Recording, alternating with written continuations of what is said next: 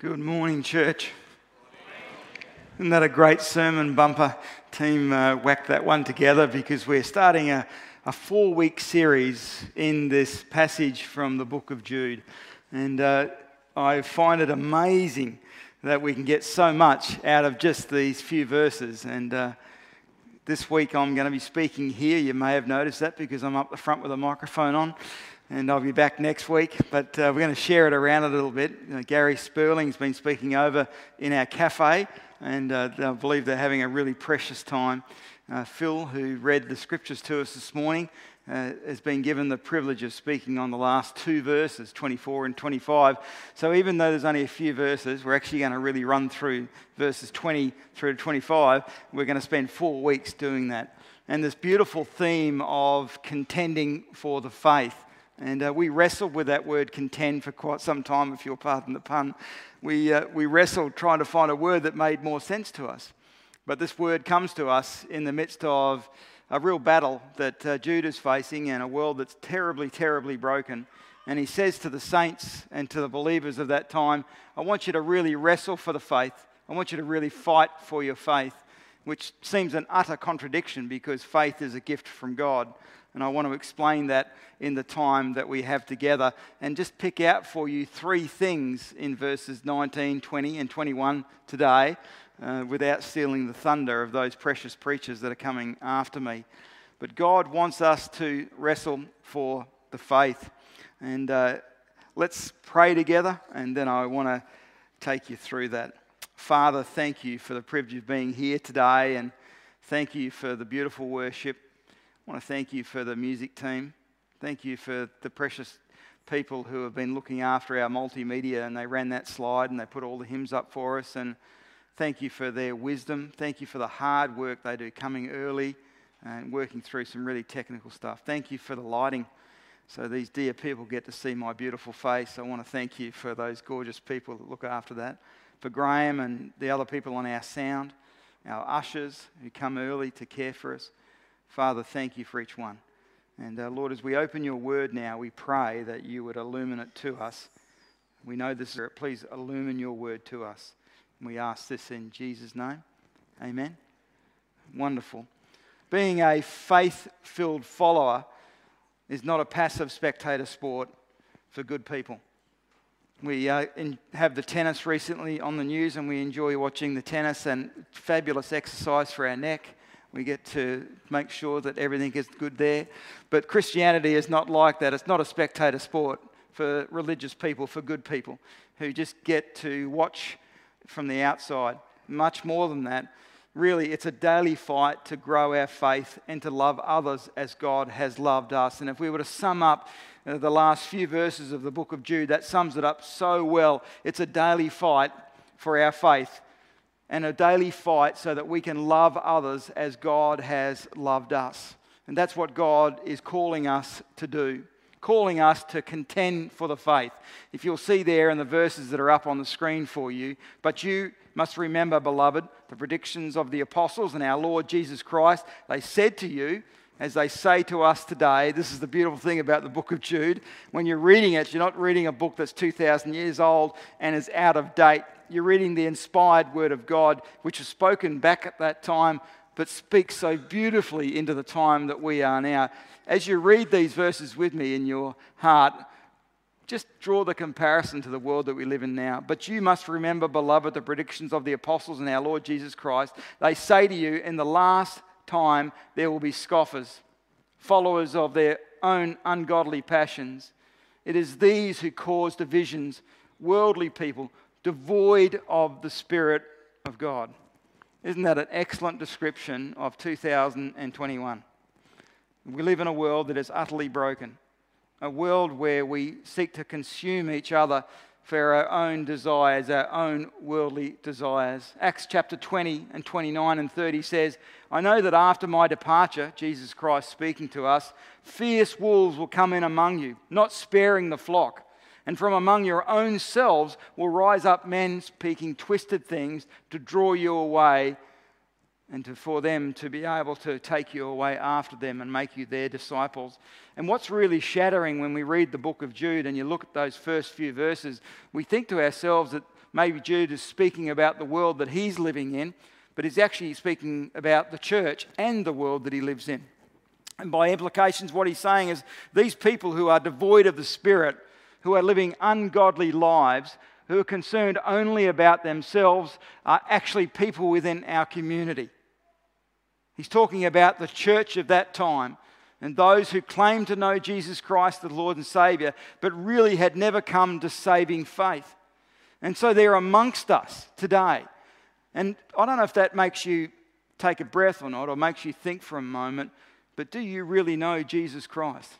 Are you a person who is living your life for Him? Are you thinking, God, how, when I wake today, how can I love others as you have loved me? How can I love my colleagues? How can I love my family? How can I love my community in a way that reflects your transforming work in my life? Or do you just wake up in the morning and think, God, how can I get what I want? I know we don't say it in those terms, but if we're not living for the Lord, then we're living for ourselves. If we're not living for the Lord, we're just serving our own ungodly passions. If we're not living for the Lord, then we don't know the Lord and His Spirit is not in us. And we are just a, a very, very committed, good person, devoid of the Spirit of God. Part of the church, Jude says, is actually spiritually dead. Romans 8 and verse 9 says, You, however, are not in the flesh, but in the Spirit if in fact the Spirit of God, God dwells in you, and anyone who does not have the Spirit of Christ does not, what does it say? That's right, mumbled. it catches us every time, doesn't it? But if we don't have the Spirit of God, it says that we do not belong to Him. And is that really where you want to be? Is that where we want to be as a person? That we actually think that we want to be right with God? We think as a good person that we are right with God, but the truth of it is we've never actually received His Spirit, and so therefore we're actually not part of Him at all. And the shocking reality that we live in this broken church in a broken world, and that is represented no more clearly than the recent abortion bill that has been put before our parliament here in South Australia. And I want to let you know that that will be voted on on Wednesday. The Liberal Party under Steven Marshall have already indicated they're in favour of that. Uh, the Labor Party is still uh, open to being led with that. I want to ask you, as a pastor and as a friend, that you contact your local parliamentarian before Wednesday and express your absolute shock and horror that we would treat our unborn in this manner. How despicable, how broken is our community. And so Jude says that in a world that's going completely the opposite way that God wants us to go, in a world that despises our faith, let's ask yourselves are you, are you free to share your faith at work? Can you go up to your colleagues and talk to them about the Lord Jesus Christ? And doesn't that fill you full of fear because you expect to be rejected or you expect to be mocked or to be made fun of? Because that's the world that we live in. The world that we live in despises our faith. They think that we are foolish. They think that Christianity is a crutch for the weak. They think to believe in God literally and to obey Him and walk after Him is for the stupid and the weak and for the unintelligent. And yet, our faith tells us that we are utterly dependent upon God. Our faith tells us that we need God every moment in our lives. Our faith tells us that God is good. Our faith tells us that God is the place where we find true joy and true contentment. Faith tells us that serving others before we serve ourselves is the way to joy and fulfillment. Faith tells us that if we die to ourselves and we live unto God, we will enjoy not only this life, but eternity to come. Faith is a complete contradiction to the world. Faith is foolishness to them. And in the midst of this world that thinks that faith is foolishness, God comes to us in the book of Jude, and we'll speak about this over the next three weeks as well, that we need to be able to contend for our faith. Have you ever stood in the water, in the ocean, up to your waist, and the waves have been coming gently through, and you feel the waves pushing you backwards. Has anybody not had that experience? I mean, commend you to go down the beach this afternoon. You know that feeling, don't you? Standing in the waves and they're pushing against you. And then the waves change and the tide starts to go out as they go back. And you've got to hold your feet in the sand and your feet start to sink down. And you feel the, the tide pushing you in the back, trying to push you out to the ocean. And then the waves come in again. And this is what's happening with our faith. God says that He wants us to contend for our faith. But the beautiful thing is that unlike the waves where we're trying to hold our feet, God says that in the face of a world that hates our faith and doesn't believe what we believe, we can not only hold our feet, but we can actually advance. We can actually move forward. We can actually grow in our faith. We can actually express the love of God to a world that actually hates us. We can actually be wonderful, faith filled, loving Christians in our communities, in our offices, in our schools, in our university, in our society. Isn't that amazing to think that rather than us being pushed back or rather than us thinking that we just have to stand in one place, we can actually move forward and build our faith? And Jude wants to tell us how we can do that. I love that. I'm a fairly ordinary guy, as you know. I love YouTube videos. If I want to build something, rather than asking for help, I go on YouTube and I watch a video and I think, yeah, I know how to do that. And so if I, I want to smoke some steak and I don't want to get it on YouTube and have a look how to smoke a piece of steak, not literally like that, I mean actually on my barbecue. So gave up smoking ages ago. Okay. I love the book of Jude because Jude doesn't treat us like fools. He actually comes alongside us. And I want you to picture the book of Jude this way I actually want you to picture all of God's word this way. I want you to picture God this way. God comes to us and puts his arm around us in the book of Jude and says, I want to walk with you as you build your faith. I want to be with you. And I'm going to show you how to do that. I'm going to give you three things today. And it, I know that sounds very Baptist, but it's actually in the passage. okay. And then you think, well, what are you talking about building your faith? Isn't faith a gift from God? You're absolutely right. Doesn't Ephesians tell us that we have been saved by grace through faith? And that faith is not of our own, it's actually a gift of God. So we ought not to boast about, man, I got faith. Hallelujah. It's actually, I remember that faith is a gift from God. And God's promised never to depart from us, never to leave us nor forsake us. And so we have this wonderful faith. And the faith that Jude is talking about is, yes, that faith, but he's also talking about what we know as the gospel, the faith, the message that's been delivered to us. That Jesus Christ died for our sins. And on the third day, he rose again and is now seated at the right hand of the Father in heaven. It's a, a keeping of that faith. But do you find that even though you've been saved by faith, that you still need faith? Do you find that when you wake up in the morning and you're faced with a situation of life that you need faith? When you get some bad news about a family member, don't you need faith? When your finances don't work out the way you want them to work out, don't you need faith? When you own a car that keeps breaking down, don't you need two litres of petrol and a mat? Sorry, don't you need faith? We need faith all the time in our lives. Every moment of the day, we are called to have faith. So, what is faith? What is this faith that we're meant to be building and that we're meant to be keeping? How do we, how do we grow that faith? The faith that we're talking about, I believe, described isn't believing in those things that we haven't yet seen, but it's much more than that. We have faith because of what we have seen and what has been delivered to us.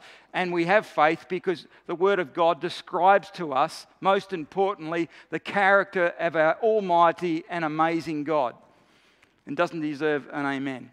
Our God is altogether wonderful. And I think this is the thing I want to say to you about faith today.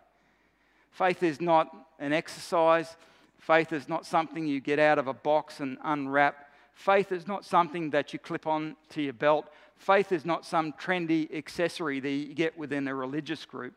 Faith comes out of awe for God. Because our God is kind, and merciful. Amen. Our God is, and you're allowed to say amen in this church, God has promised not to strike us dead. So be bold. And even if you do get struck dead, you're going to go to be with the Lord. Like it's a win win thing today, okay? Our God is gentle and merciful. He's described in the Old Testament, and we see a, a smoking flax and even a, a reed that has been bruised, he will not break because our God is great. He is the Almighty Creator of heavens and the earth, is He not? He is the God who made us in His image, is He not? He is the God when Adam and Eve sinned against Him and that penalty of sin came upon all of us. God had a plan to redeem us through sending His Son, the Lord Jesus, to die in our place. Is He not that God? Is He not a God who has beckoned us to come into His presence? He's made it possible for us to come into the Holy of Holies. And He asked to pray to Him and call upon His name. And He has paved the way for that to happen through giving of His precious Son on the cross. Isn't that wonderful that God would do that for us? And the implication then, this wonderful God who is our Creator is the God who answers our prayers. Hallelujah for that. Our God is the one who died in our place and is going to be in heaven to prepare a home for us, according to the book of John. And he will come again to receive us that we might be where he is in heaven. When we step into eternal life, which everybody will do at some stage, we will not meet him as judge, but we will meet him as our God, our friend, and our Savior, and he will welcome us in, not because of anything that we have done, but what he has done for us. Isn't he great to do that? And the story goes on and on and on. Our God, our God is a worthy, our God is almighty, our God is holy, holy, holy. Do you see now where faith comes from? As I look to my God and I remind myself and I stir myself up and I read His word and I learn about His character, so my faith is built every moment of the day. It's from Him that I receive my faith. And then He comes alongside me and says, Let's build your faith. As you read the Word of God and as you study the Word of God and as you learn more about the love of God and the character of God and the mercy of God and His kindness, and so our faith is built up. We are called to build our faith. And it comes from not um, a religious exercise, it comes from a, a beautiful relationship with your Father in heaven and it changes the way that we live. And Jude picks up on that so beautifully. If you'll come with me again, let's have a look at the first of those uh, building up our faith. He says in verse 20, But you, beloved, building yourselves up in your most holy faith and praying in the Holy Spirit. Keep yourselves in the love of God, waiting for the mercy of our Lord Jesus Christ that leads to eternal life. So, if you haven't heard me clearly as I spoke and went overboard with my introduction, the first step to being able to build our faith is to be in the Word of God. But I don't want you to feel like this is like whipping you because there are people within our church. Pastor Paul's not here this morning, but he's a perfect example. He's a ferocious studier of God's Word. Come, he's retired, but we haven't been able to get him out of the office. He keeps coming in. We've going to organise to steal his key or something like that, take the wheels off his car. He comes in every morning early and he gets on his desk. We've given him a desk and he studies and prepares Bible studies and does his own devotions. And his understanding of God's word has grown and he's quite a deep, mature man of the word of God. And then there are others, perhaps like me, that aren't so deep and mature. And we don't get that opportunity to study as deeply as others. And there are others, even if you like, that don't even get that far. We find the reading of God's word really difficult, and we find our lives so complicated that we, that we go days and, and weeks without reading God's word. But the truth of it is that we need to find a way to do that. Community groups for us is a way to do that. Come around other Christians. If you're not a great reader of God's word, then do the entry level things of as we provided you soap daily, and Pastor Vincent is there to encourage you in the Word of God. Get involved in a community group where you can read the Word of God as a group and allow that Word of God to, to wash over you because this is critical for you building your faith. God has given you His Word as a, a lamp to light your way. God has given you His Word to reveal Himself to you. God has given you His Word to lead you to peace and hope. God has given you word to build up your faith so that you have strength and joy. You see, the Word of God is not meant to be a burden for you. The Word of God is actually a blessing for you. And so that Jude says we need to stir ourselves up. We need to contend for the faith. We need to do the work. Do you struggle with laziness? Do you find that you struggle with excuses? There's always something else to do. There's always a program to watch, a, a weed to pick, uh, something to do in your life other than read the Word of God. And yet, in your heart, you want to please God, and in your heart, you want to know Him, and in your heart, you want your faith to grow. You don't want your faith to falter. Well, we need to come back and humble ourselves before God and ask Him to forgive us, and we need to dedicate ourselves to reading the Word of God. And if you're struggling, get someone to come alongside you. If you need help, put your hand up because we would love to read the Word of God with you. We want to encourage you. We don't want to chastise you. We want to exhort you. We don't want to discipline you. We want to help you understand how important it is, as Jude tells us, that we ought to build our faith. And then he goes on to say that we should be praying in the Holy Spirit. What does it mean to pray in the Holy Spirit? Any ideas? We need to be praying in the Holy Spirit, and George Lawrence says this praying out of hearts and souls that are indwelt, illuminated, and filled with the Holy Spirit. Ephesians chapter 6 and verse 18 says, Pray at all times in the Spirit with all prayers of supplication, and to that end keep alert with all perseverance, making supplication for all of the saints. We had a, a beautiful service on Friday night, and Terry and Steve were part of that. Uh, one of uh, our precious African community was called home to be with the Lord. A, a, younger man, his precious mother Josephine is part of our community, and they had a, a memorial service, a celebration service here on Friday night that started at eight o'clock. Uh, that's my bedtime, and uh, finished at uh, a little bit after that, sometime around 11 o'clock or 10:30 or thereabouts. And we got together to share the word and to pray. They asked me if I would come and speak. I came in, and as I said, it was past my bedtime. I was a little bit tired. And I came and sat down, and a brother came up alongside me, put his arm around me, and said, Can I pray for you? And I, it was just like a healing balm came over my heart. I was so glad that, for that prayer and that, that encouragement. And God's saying that we need to be, as men and women, praying in the Spirit at all time. That means that we need to be praying with all of our heart and with all of our mind and with all of our soul. Because the Holy Spirit is the one who illuminates the Word of God to us. So, can you see how these things link together? As we spend time in God's Word, we begin to understand the mind of God. The Holy Spirit actually gives us access to the things of God.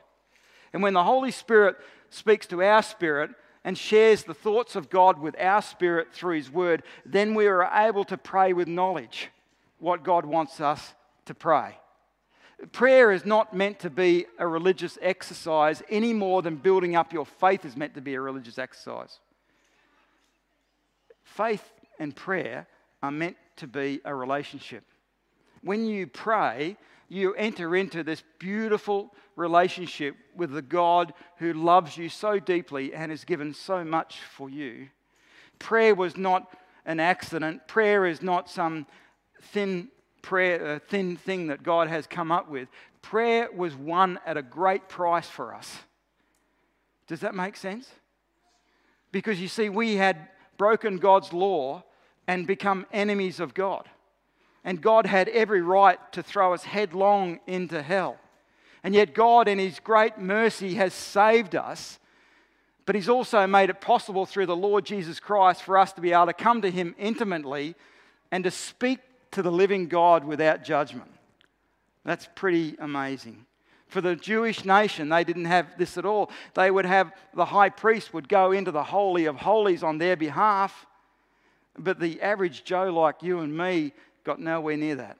But now, through Jesus Christ's death and resurrection on the cross, not only do we have the Holy Spirit dwelling in us, the fullness of God, but now we have access to our Father in heaven.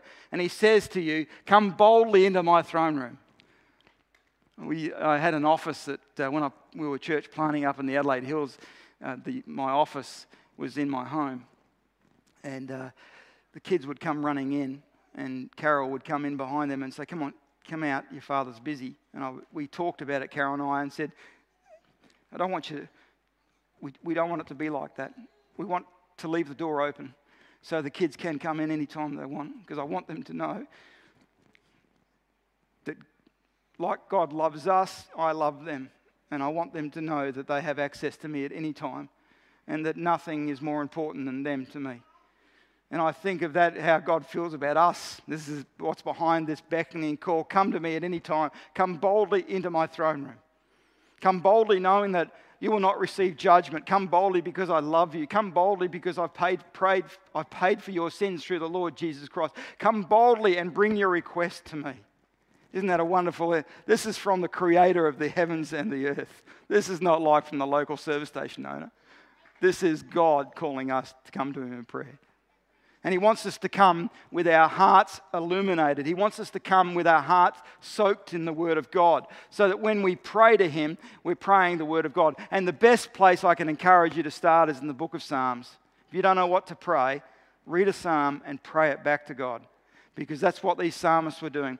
The psalmists faced a broken world like we face, the, the psalmist faced the heartache that we suffer financially, physically, emotionally. They went through exactly the same stuff we're going through. And then God shone a spotlight on them as they prayed to Him and as they called upon His name. And as He shone a spotlight on them, and we can relate to them so well, we also see the marvelous character of God. And we're able to pray those. And the Lord loves that. Have you ever heard of a promise that God has made? Have you read your Bibles and found a promise that, what about uh, the one that we all know. If we confess our sins, here's what? He's faithful and just to forgive us of our sins and to and cleanse us. Isn't that a cracking promise? Have you ever prayed that to God? God, I thank you. I thank you that if I confess my sins to you, you're faithful and just to forgive me. And not just that, God, but you're willing to cleanse me. And so, God, I come to you in the name of the Lord Jesus and in the power of your Holy Spirit. I pray that to you and I ask you to forgive me of my sins and I ask you to cleanse me from my. The Lord loves it when you claim his promises. You see, this is praying in the Spirit. This is what it means to call upon the Lord through prayer. Don't you, and does that not excite your heart when you think about that? Does it not thrill you to think that you can come into his presence? Carol and I went out for a meal a couple of night, uh, a week or two ago. We got invited to a, a celebration of uh, cyclists because we normally have the tour down under, but they've got a, a reduced program. And so we, because of Carol's connections, we got to hobnob it with the Premier and we got to hobnob it with a few other people in the, in the cycling world that are, are a big deal. And uh, it was quite exciting because not only was the girl that was hosting an Anna Meares, we got to speak with Anna Meares, um, we got to speak also with the, uh, the Tour Down Under rider, and I've just completely forgotten his name, uh, who won the tour, has won the tour seven times out of eight. And uh, just an incredible athlete and a beautiful, humble man. And it was a, a little bit exciting to get a photo with them as we stood beside them and took a photo. But that's nothing like coming into the throne room of the King of Kings and the Lord of Lords. Amen? And we, we have to speak to ourselves because we have done it so many times and we think so little about it. Familiarity breeds what? Contempt. We need to speak to our hearts because our God is great and worthy and there is none like him. Yet we get to come into his presence and worship him. Romans 8 26 and 27. Likewise, the Spirit helps us in our, in our what? For we do not know what to pray or what we should say, but the Spirit Himself intercedes with groans too deep for words. And He who searches hearts knows what it is in the mind of the Spirit because the Spirit intercedes. This is a beautiful picture of prayer. Of a broken man, a broken woman, a broken life, when our heaviness has become so heavy that we need God to enable us and through our sobbing and through our moaning before our Heavenly Father when we can't even utter an intelligible word because our spirit is so grieved. We are told that the merciful Holy Spirit comes alongside us and speaks on our behalf to the Father, that the Father might what? Bless us. such is the mercy and the grace of our God. We ought to stir one another up to good works.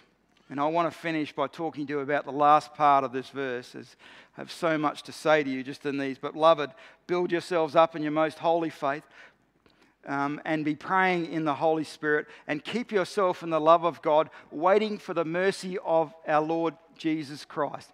And the mercy that he's speaking about here in direct focus is that Jesus Christ is coming back again. Jesus Christ is coming back again. And he's coming back, amen, for his church. As he's told us in John chapter 14, I go to prepare a place for you. And if I've prepared that place, I'll return for you.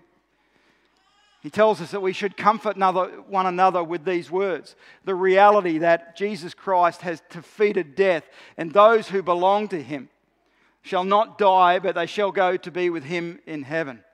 Isn't that great news? The beautiful mercy of God.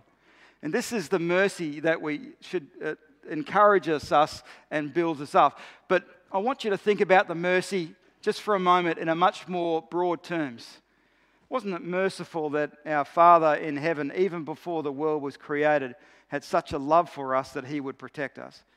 Our merciful God who created the heavens and the earth, the merciful God who made us in His image, the merciful God who already had a plan to pay the price for our sin, our merciful God who had such courage, such compassion, such love for us that he would send his own son to die in our place. Our merciful God who would continue to walk with us, continue to come after us, continue to care for us while we lived a life of rebellion and sin. A merciful God who not only planned to forgive us, but to give us new life through his indwelling spirit, to bind himself us, to us forever. Isn't that amazing? Our merciful God. This is the mercy that God has expressed to us. It's so broad and much more vast than I'm able to describe to you today. And this is how we build up our faith. Build up our faith by being in the Word of God and praying the Word of God back to our Father, praying in the Spirit. And don't worry if you're not a great prayer because the Spirit of God will enable you. And God wants you to stir yourself up in your most holy faith in a world that's broken and against you. Be reminded that God is merciful to you all the time. Count your blessings and number them one by one. Is there not one thing today that you can give thanks to God for? We had a, a, precious lady come to us one time, my wife and I. She was struggling in her marriage, and uh, she had decided that the, the, the husband was a brute. and I, I, say that because Carol really understood that. I know what you mean. I knew exactly what you mean. And uh, she was really quite brokenhearted, uh, all jokes aside. And she was talking about leaving him because he was such a brute. And um, Carol, in her wisdom, said to this lady, I just want you to find four things that you can give thanks to God for about him. And she came back and said, No way I can do that. she said, What about one? So she went home with one, like to find one thing. And we met with her two weeks later, and she said to Carol, I didn't meet with her, sorry, Carol met with her. And she said to Carol, You know what, Carol? I, I started thanking God that He was a good provider. He had a job and He was a good provider. And she said, Then all of a sudden I realized that He was actually a, a pretty good father and so I started giving thanks for that he was a good father. And then I realized he was actually a really good friend to his friends, and I started giving thanks. And then I started to give thanks for the way he took us to church. And she ended up with a long list because her heart started to reflect on the mercy of God, and it built up her faith and gave her confidence. You see, let me finish with this for the sake of time. God loves you. And he beckons you through the book of Jude. He, he begs of you to contend for the faith. Don't think that you can stand still because you'll get swept away. He invites you to contend for the faith, to build your faith, to build your knowledge of God's word, to build up your prayer life, and to give thanks and always be in the mercy of God. And I'll finish again for a third time with this. I just thought of this, I want to share with you. When you have a big vision of God, it enables you to love others. You notice he says that he wants you to keep you in the love of God. When you have a small vision of God, you end up looking at yourself and life becomes pretty miserable and pretty hard. But when you have a big vision of God and you understand His care for you and His love for you and you understand His character, it enables you to be able to rest in Him and then you're able to love others as God loves you. Does that make sense? This is what God is wanting us to do as a church. And we need to do, we need to contend for this because we don't always do it well we make mistakes, we hurt one another. But God says, I want you to contend for the faith. I want you to build yourselves up in the Word of God. I want you to pray in the Holy Spirit. And I want you to love others the way that I have loved you. Isn't that beautiful? If we are willing to forgive one another as God has forgiven us, it frees us to bring glory to God in the way that we love others, in the way that He loves us. Well, friends, it's been a real thrill to just give you the, the beginning of what God is going to share with us through this. We've got some wonderful speakers who are going to speak to you over the next three weeks as we contend for the faith. I encourage you for homework that you would read through the whole of the book of Jude. It's not terribly long, but particularly concentrate on verses 17 to 25. You're going to hear those read in the service next week, the week after, and the week after. We're going to continue to pound you with that reading because you want those beautiful words to soak into your lives. God wants us to be involved in contending for the faith with Him. What a privileged, privileged invitation we've received from God. Let me pray for you in the Holy Spirit as we close this time. I'm going to invite uh, Phil and Carol to lead us again in worship. Father, can I ask you to stand with me if you're able? And if you'd be so kind as to close your eyes and just focus on the living God. Because right now, through prayer and through the invitation of the Lord Jesus and the power of the Holy Spirit, we actually get to come together as a church family into the presence of the living God. Imagine yourself in your mind's eye coming into a throne room, and that throne in front of you is just full of light and glorious. And on that throne is your heavenly Father who loves you. And seated at his right hand is the Lord Jesus Christ the King of kings and the Lord of lords. Indwelling you is his precious Holy Spirit, whom you've been sealed with until the day of redemption. What an honor we have this morning to pray to him. Amen. Father in heaven, we come before you in the name of the Lord Jesus, in the power of your Holy Spirit. And we come knowing full well that Jesus paid the price so we could be here today. He paid he suffered the pain and the horrible death so that we could be forgiven. And we ask you again to forgive us for our sins. We thank you for your mercy. We thank you for your love. Father, you are altogether wonderful. Thank you for inviting us into your presence. Thank you for always having the door open to us. Thank you for being willing to hear our prayers, as feeble as they may be. You love to hear us pray and you love to answer our prayers. Thank you for the peace that you bring to our lives. Thank you that you are the one who we find true joy in. Thank you that you've got it all under control. Our lives are pretty messy at times, Lord, and we have times where we're racked with fear and anxiety, times where we're overcome by doubt and faithlessness. And Father, it just seems so very difficult at times, but it's so nice to know that you have already got the end worked out. You will never leave us, and you've prepared a home for us. Thank you for being so kind and so gentle. Thank you for being you. You are holy, holy, holy. We pray this in your Son's name. Amen.